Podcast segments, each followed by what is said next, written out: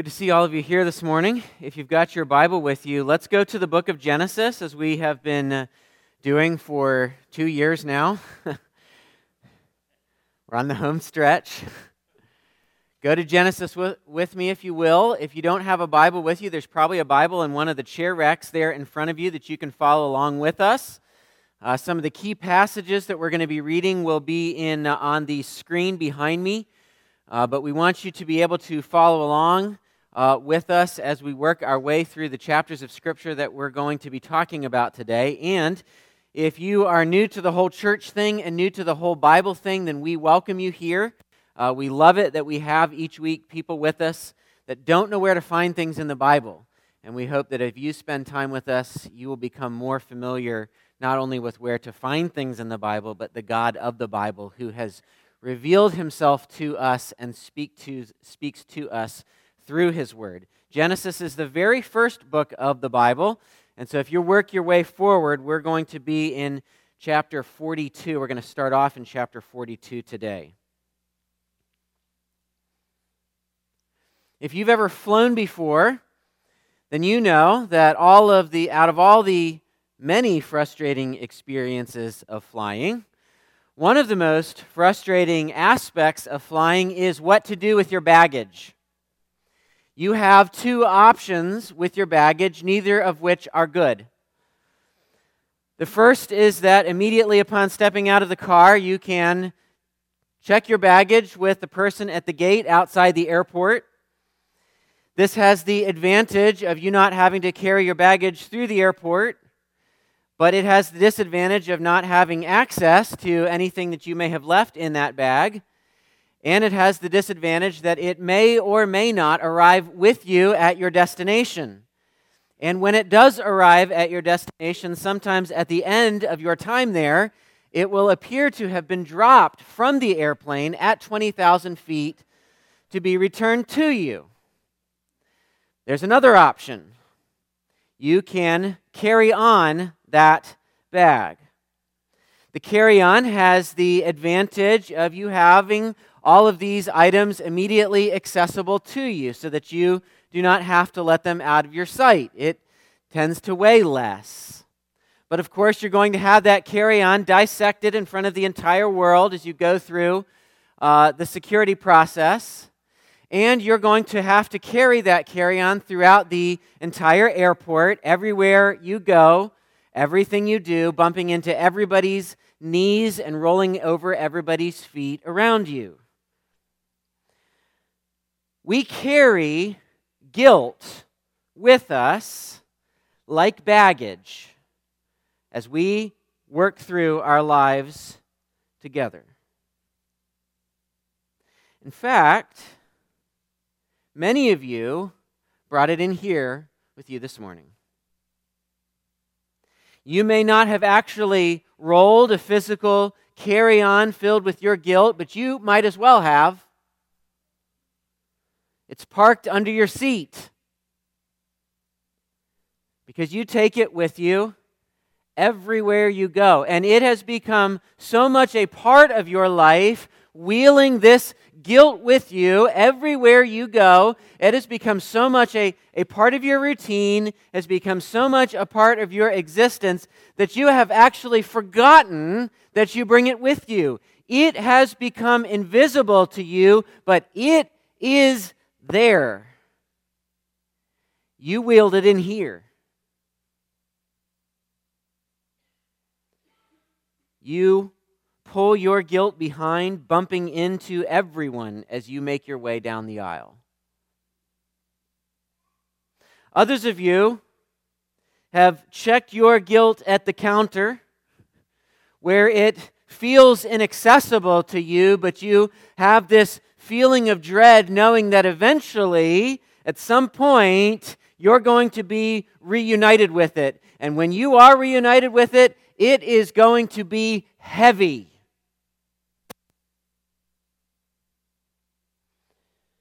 Guilt is one of the main characters in the story that we're going to be considering together today. We have been considering all kinds of pretty significant characters as we have worked our way through Genesis.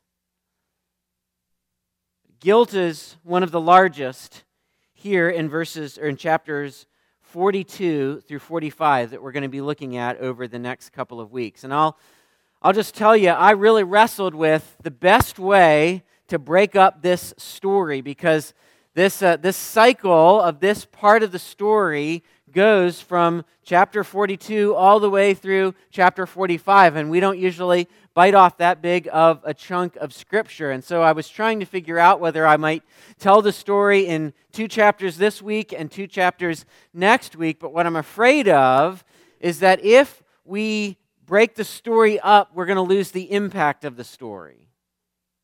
So, what I decided to do is I'm going to spend most of our time today telling you the story, working through the story, loading this story, which for some of us is very new, but for most of us is very, very familiar. And I want to try you to try to do your dead level best to read it as if you've never read it before. To ask God help you to see it the way you've never seen it before. To let something that has become so familiar to you that you've forgotten about it, kind of like that guilt you carry with you. I want you to be able to see it again. And what we'll do at the end of our time today is we'll just draw one application from this story that's going to be the meditation that we take as we share the Lord's Supper together today. And then next week we'll review the story and talk about some more applications that we can draw from it. So, where are we in Genesis? Well, at the end of chapter 41 that we left when we left off last week, we saw that Joseph is now the second in command in Egypt. He's been paraded through the streets in Pharaoh's favorite chariot. He has had a group of people going before him telling everyone to bow the knee, and he has had a, an amazing reversal of fortunes. He has gone from slavery to prison to power. And God is using him to rescue not only Egypt, but but surrounding regions from a famine that is absolutely devastating the earth. And as chapter 42 opens, Jacob, Joseph's father, sends all of Joseph's brothers, with the exception of the youngest brother, Benjamin, to Egypt because they are feeling the effects of the famine as well. And they have heard, word has been circulated, that Egypt has enough not only to supply their own needs, but to meet the needs of the people around them. And so when they arrive in Egypt, these brothers are brought before Joseph. Look with me then, if you're there, in Genesis 42 at verse 8. The Bible says this And Joseph recognized his brothers. But they did not recognize him. That's a delicious setup. This is storytelling 101. This is masterful storytelling as we work our way through it. So, what's going to happen in this situation where we, as the readers, know that Joseph recognizes them but they don't recognize him. And one of the reasons they probably don't recognize him is because he is now more Egyptian than anything else. And he looks and walks, you might say, like an Egyptian. I'm sorry. I had, I could not help myself. I've had the song in my head. I thought about titling it that. I got it out of my system at the beginning, okay? Let me go. Verse 9. And Joseph remembered the dreams that he had dreamed of them. That's pretty interesting, isn't it? And he said to them, You are spies. You've come to see the nakedness of the land. Now, Joseph knows full well that they are not spies, nor have they come to spy out the vulnerabilities of Egypt. But what Joseph is, is doing here is we're going to see as we work through this text is that he is setting up this elaborate test of his brothers. And one of the thing that he one of the things that he is exploring in this is he wants to see if they have changed at all. He wants to see if there's any growth that has happened in these guys since they sold him into slavery now 22 years in the past. And so he begins this by accusing them of being spies just to, to introduce internal conflict and to see what they're going to do with it. And of course, they deny it because they are not, in fact, spies, which he well knows. And they explain to Joseph that they're actually, they were 12 brothers. One of them, the youngest, they've left at home. And they say, and the other one is no more. Okay, another delicious little phrase in our text because they're, they're speaking to the one that is no more.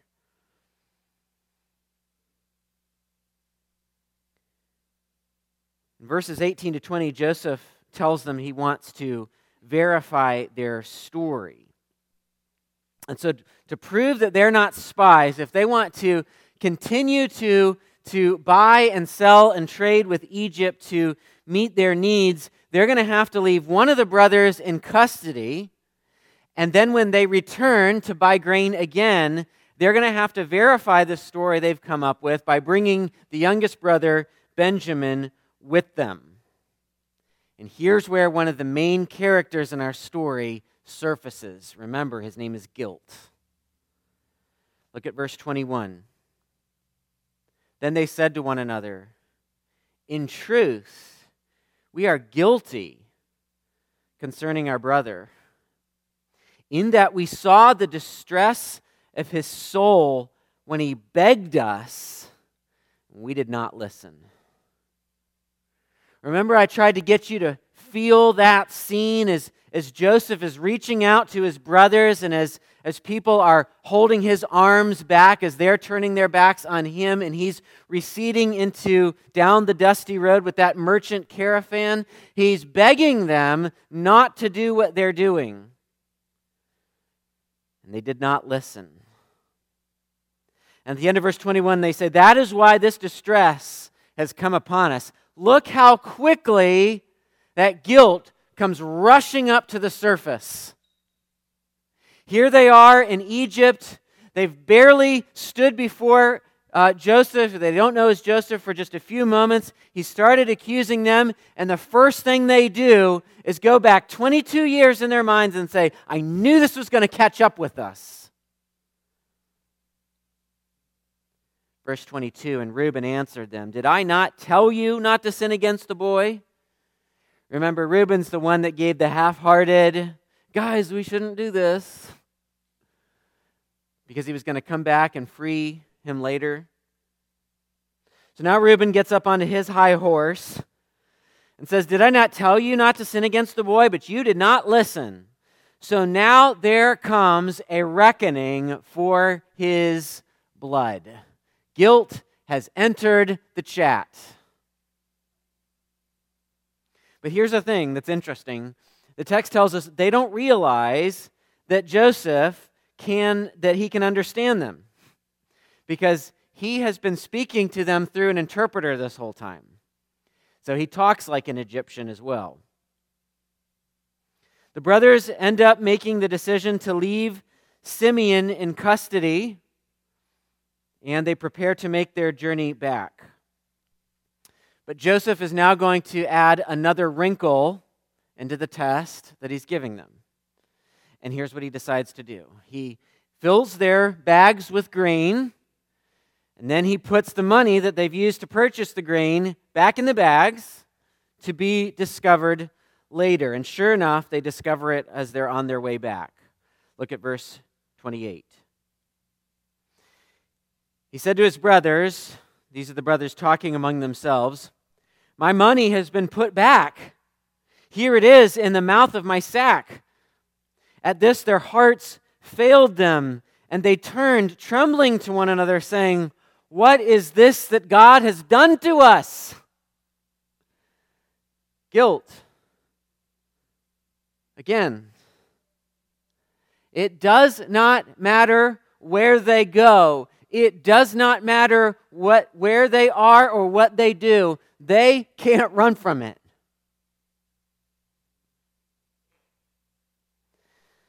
They make their way back home and they tell their father Jacob everything that's happened, including the fact that if when this when this uh, this store of grain runs out, uh, we're going to have to go back and buy more. And by the way, we left Simeon there.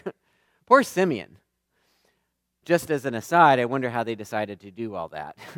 Who, how did Simeon get it? But Simeon gets to stay behind permanently until they return or run out of grain. So they're ta- talking through all of this with father with their father. They're telling him that if they're going to go back, Benjamin's got to go with them this time, and they report the fact that they found their money in their bags, and now it looks like not only have they been dishonest, not only have they been accused of being spies, but now it looks like they've stolen the grain. So, what are we going to do? Well, Jacob says, whatever you do, you're not going back with Benjamin. He says, I've lost Joseph, I've lost Simeon, I'm not going to lose Benjamin. But Reuben steps forward and he offers the lives of his own two sons if they don't bring Benjamin back with them. Once again, this is my strange mind, but I'm, I'm imagining that conversation. I'm imagining maybe the sons are there and they're just kind of watching, and Reuben says, Well, you can have my sons if we don't come back. And they're, What? How did we get brought into this?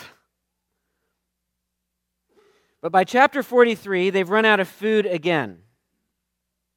And Jacob now is, has no choice but to send Benjamin back with them, and he realizes this. If they're going to, if they're going to eat, then Benjamin's got to go back.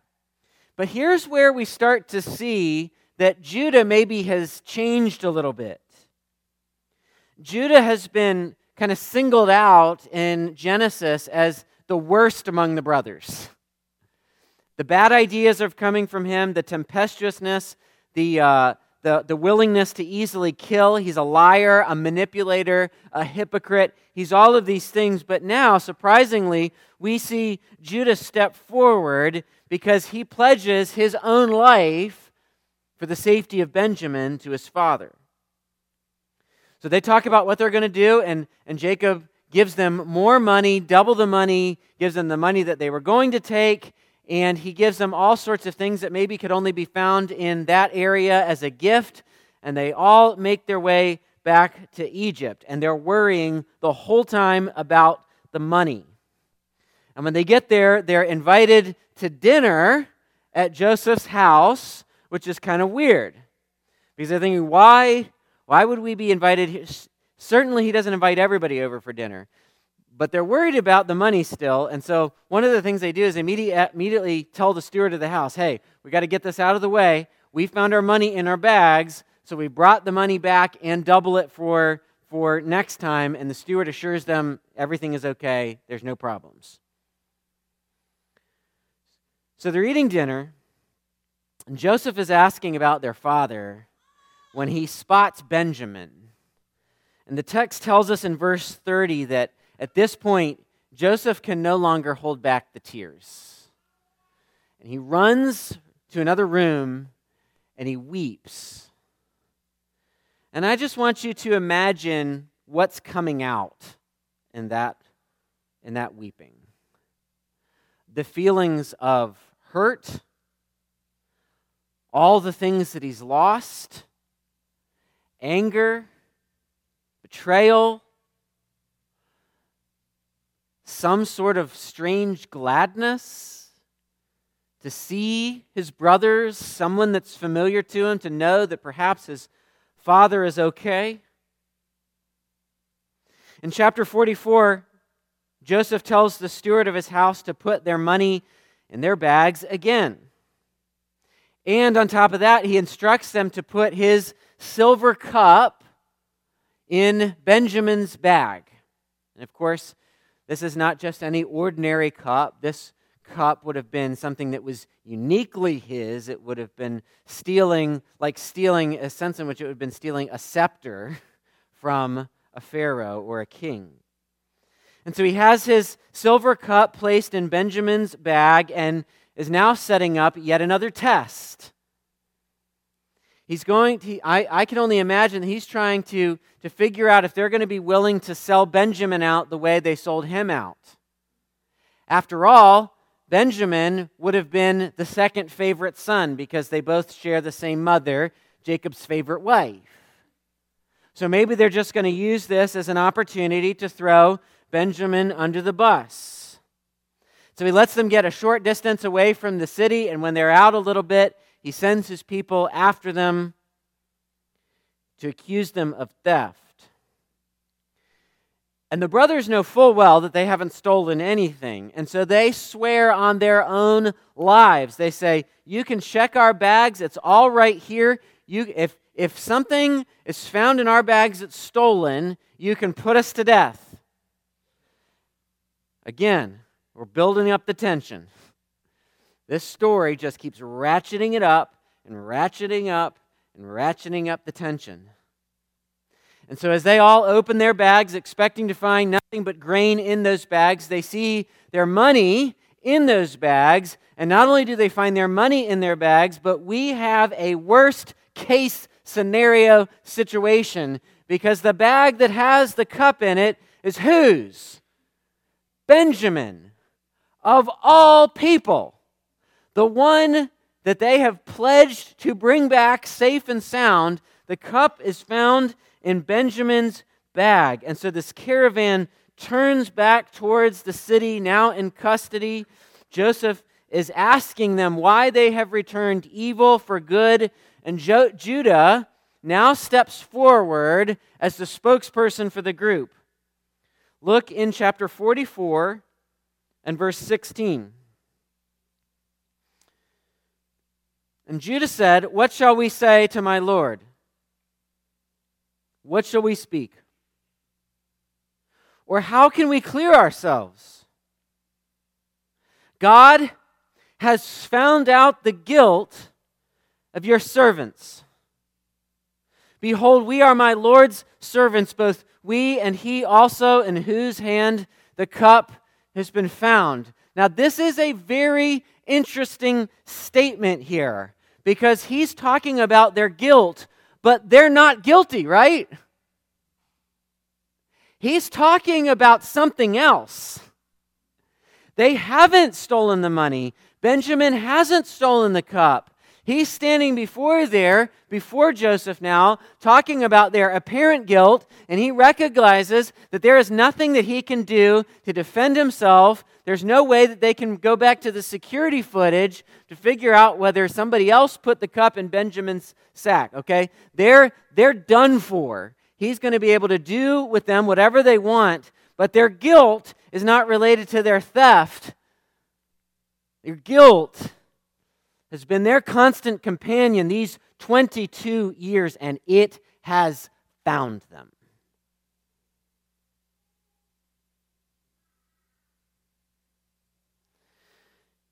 Judah has changed, it appears. He offers himself in Benjamin's place because he says, I don't want my father to go down to his grave in grief. Now, that's a far cry from the Judah from several chapters ago, who faked his own brother's death, quite willing to send his father in grief to the grave. Now we come to chapter 45. And at the beginning of chapter 45, the, the scriptures tell us that Joseph can now no longer hold back his own grief. He sends everyone out of the room as quickly as he can, and he weeps so loudly that the Bible tells us everybody can hear. Have you experienced that kind of grief? Some of us have. Where the weeping is, is from such a deep place that it is no, you are no longer able to hide it. It tells us the Egyptians in his household can hear him. But Joseph regains his composure. And in verse 3, he comes back into the room and says this. And Joseph said to his brothers, I am Joseph. Is my father still alive? Now, they've told him his father's still alive. But now he's saying, Level with me. Is it true? Is my father still alive? But the text tells us his brothers could not answer him, for they were dismayed at his presence. That heavy bag of guilt that was checked, they're at their destination now. And they've been reunited with it. Their guilt now is so intense that the brothers are not able to even speak because they are certain that a reckoning is coming.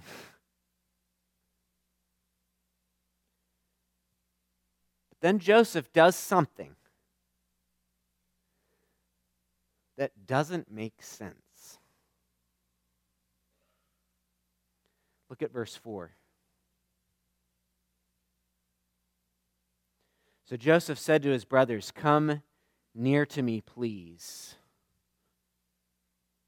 He holds all the power now, all the cards. He can do with them whatever he chooses. And they came near. And he said, I am your brother, Joseph, whom you sold into Egypt.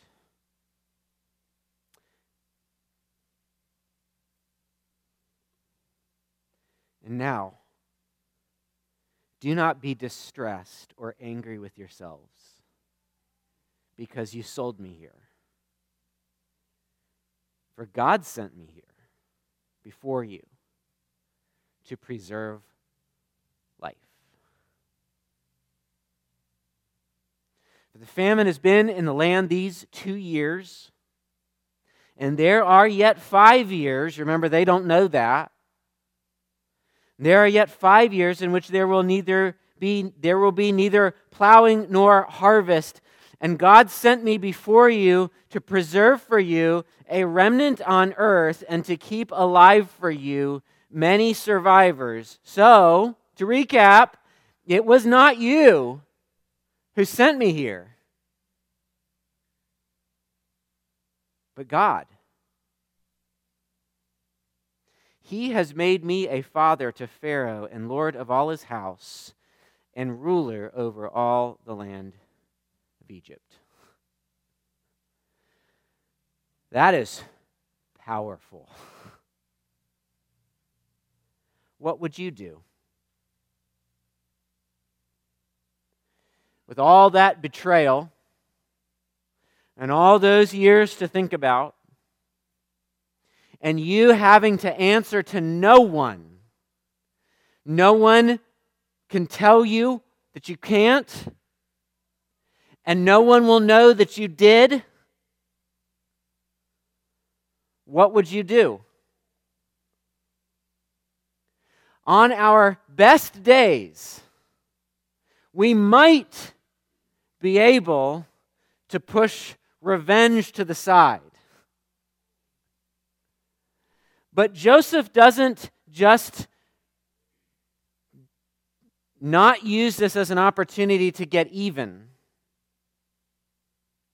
He uses it as, as an opportunity to bless. And not only does he bless, but he sends several Egyptian U Hauls back with them to get their whole family and bring them into Egypt so that he can provide for their needs from the best of the land until the famine is over. Because he's got an interesting perspective on this. God sent me here.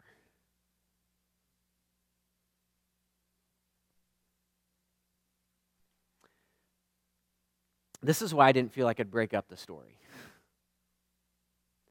If you look at it in, in bits and pieces, you lose the power. And this is an incredible story. Joseph will later say in chapter 50 that God meant it for good.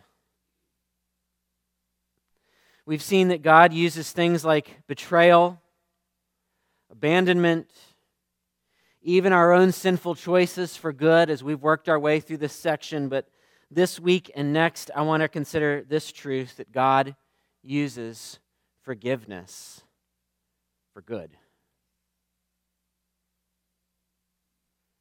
How? How does God use forgiveness for good? I'm going to point out three ways from this text that God uses forgiveness for good. And we'll look at part of the first one in the little bit of time we have remaining today. How does God use forgiveness for good? Number one, forgiveness frees us from guilt. Forgiveness frees us from guilt.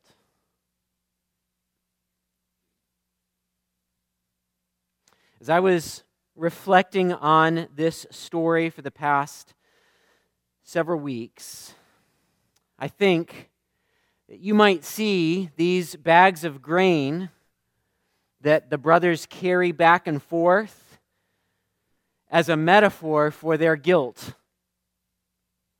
I don't know if I even used the correct English term for that, but whatever. They're symbolic of something. You can, you can fix whatever thing that it's supposed to be with me afterwards. But you see the bags of grain that they are carrying back, that they keep getting caught with, that they keep opening, that keep being checked and showing their guilt. And I think, I think those bags of grain are symbolic for something bigger that's been going on for the past two plus decades of their lives. I told you that guilt was one of the main characters of this story because this character of guilt shows up in every single chapter. At every turn, when something bad happens, it's right there. This has caught up with us. Imagine carrying that dark of a secret for 22 years. For 22 years, think about how that would eat you up from the inside out. Imagine the fear as you wake up each morning that perhaps this is the day when everything is discovered. Because think about it. One of the ways for this lie to be perpetuated is it requires an ongoing collective agreement from all 10 brothers. And imagine what it would have been like when they finally decided to have some sort of funeral for Joseph and they had to comfort their father. This is not a one time lie. Imagine what it would have been like if they had some sort of anniversary of the loss of Joseph each year and they had to relive those moments and remember him grasping for them again and again as, as he's being roughly pulled away to be sold. I mean, this is not a one time lie. This is a lie that you've got to find a way to perpetuate for literal decades. What does that do to a person? That's a heavy bag to carry through life. With a bag like that, what could possibly free them from the guilt when it all comes out?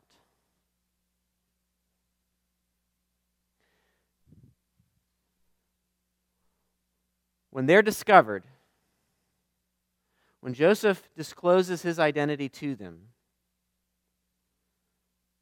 what can you do? what could you say? How could you fix it? What amount of groveling is going to repair this situation? Will any of those things be sufficient? Can you get those 22 years of lying back? There is only one path forward to find freedom from the burden of this guilt. The only thing that could free them from guilt was the power of forgiveness.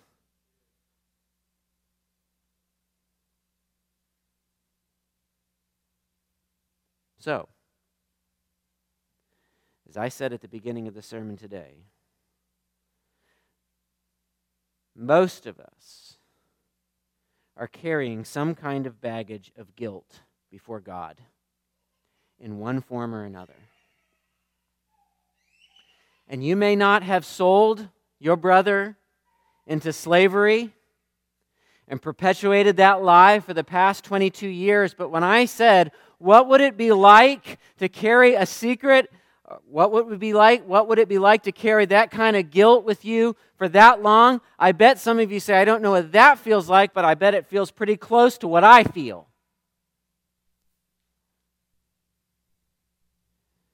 because you take that carry on with you everywhere. And your guilt is constantly bumping in to every person you meet. It infects every transaction, every conversation, every moment as a husband or a wife or as a parent. It affects your life in every way. Or perhaps there's some secret that something in your past that you think if someone was to know that, it would destroy me.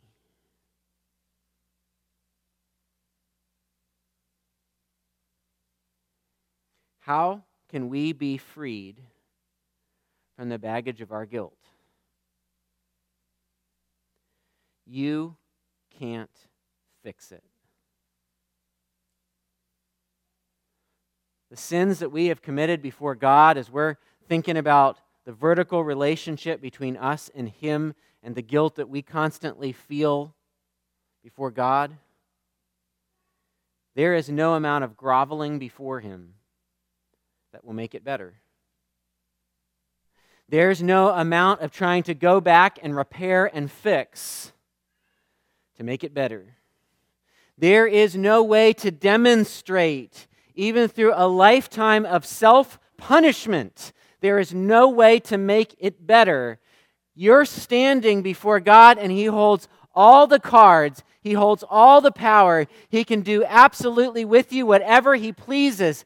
And what path does God choose to free you? The only one available forgiveness. That doesn't make sense. Because forgiveness doesn't make sense. It doesn't make sense that Joseph would be able to stand before his brothers after all they've done and require nothing from them in return. And in doing so, he shows us a remarkable picture of something even greater. Because God frees you from that guilt that you carry through something that doesn't make sense. He doesn't say, I'll forgive you, but here's how you're going to have to pay. He simply absorbs the debt on himself. You see, forgiveness frees you like nothing else can. The gospel story is the greatest story of forgiveness ever told. And it doesn't make sense.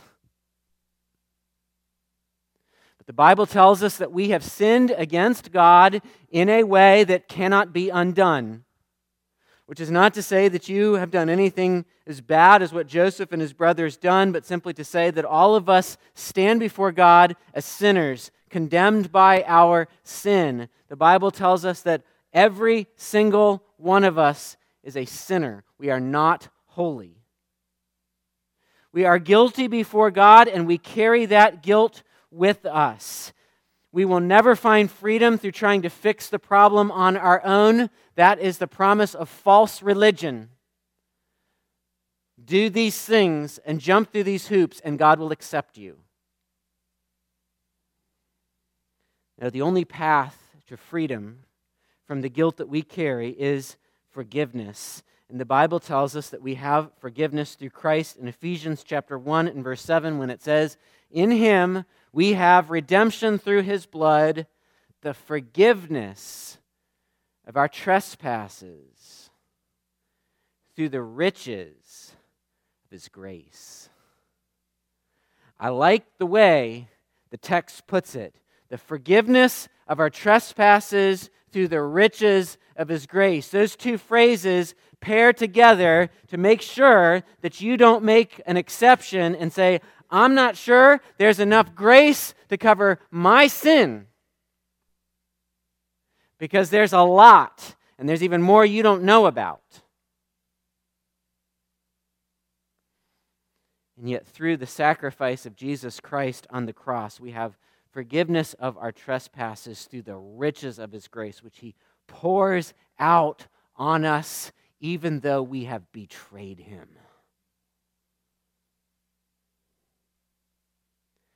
And this forgiveness that is offered in Christ not only frees us from the penalty of our sin,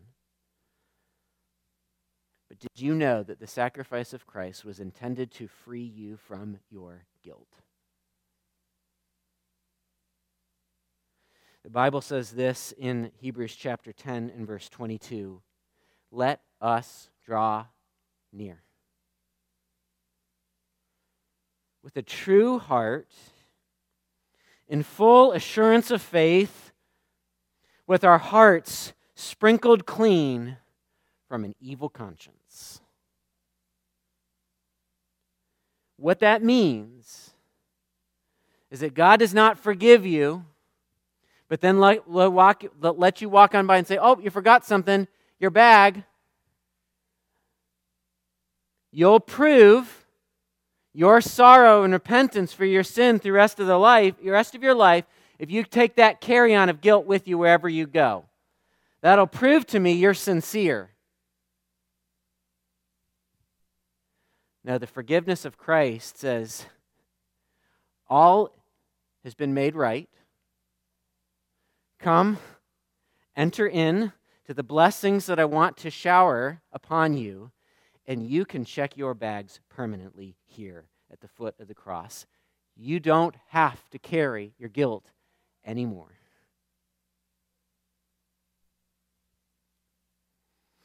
We're going to share the Lord's Supper together in just a few moments. You're going to take in your hand the bread, which is Christ's body broken for you. You're going to take in your hand the cup, which is Christ's blood shed for us. If the Lord's Supper is anything, it is a reminder every time we come to the table that we are partaking of a forgiveness that does not make sense. It's not something to be dissected, it is something to be received as a wonder.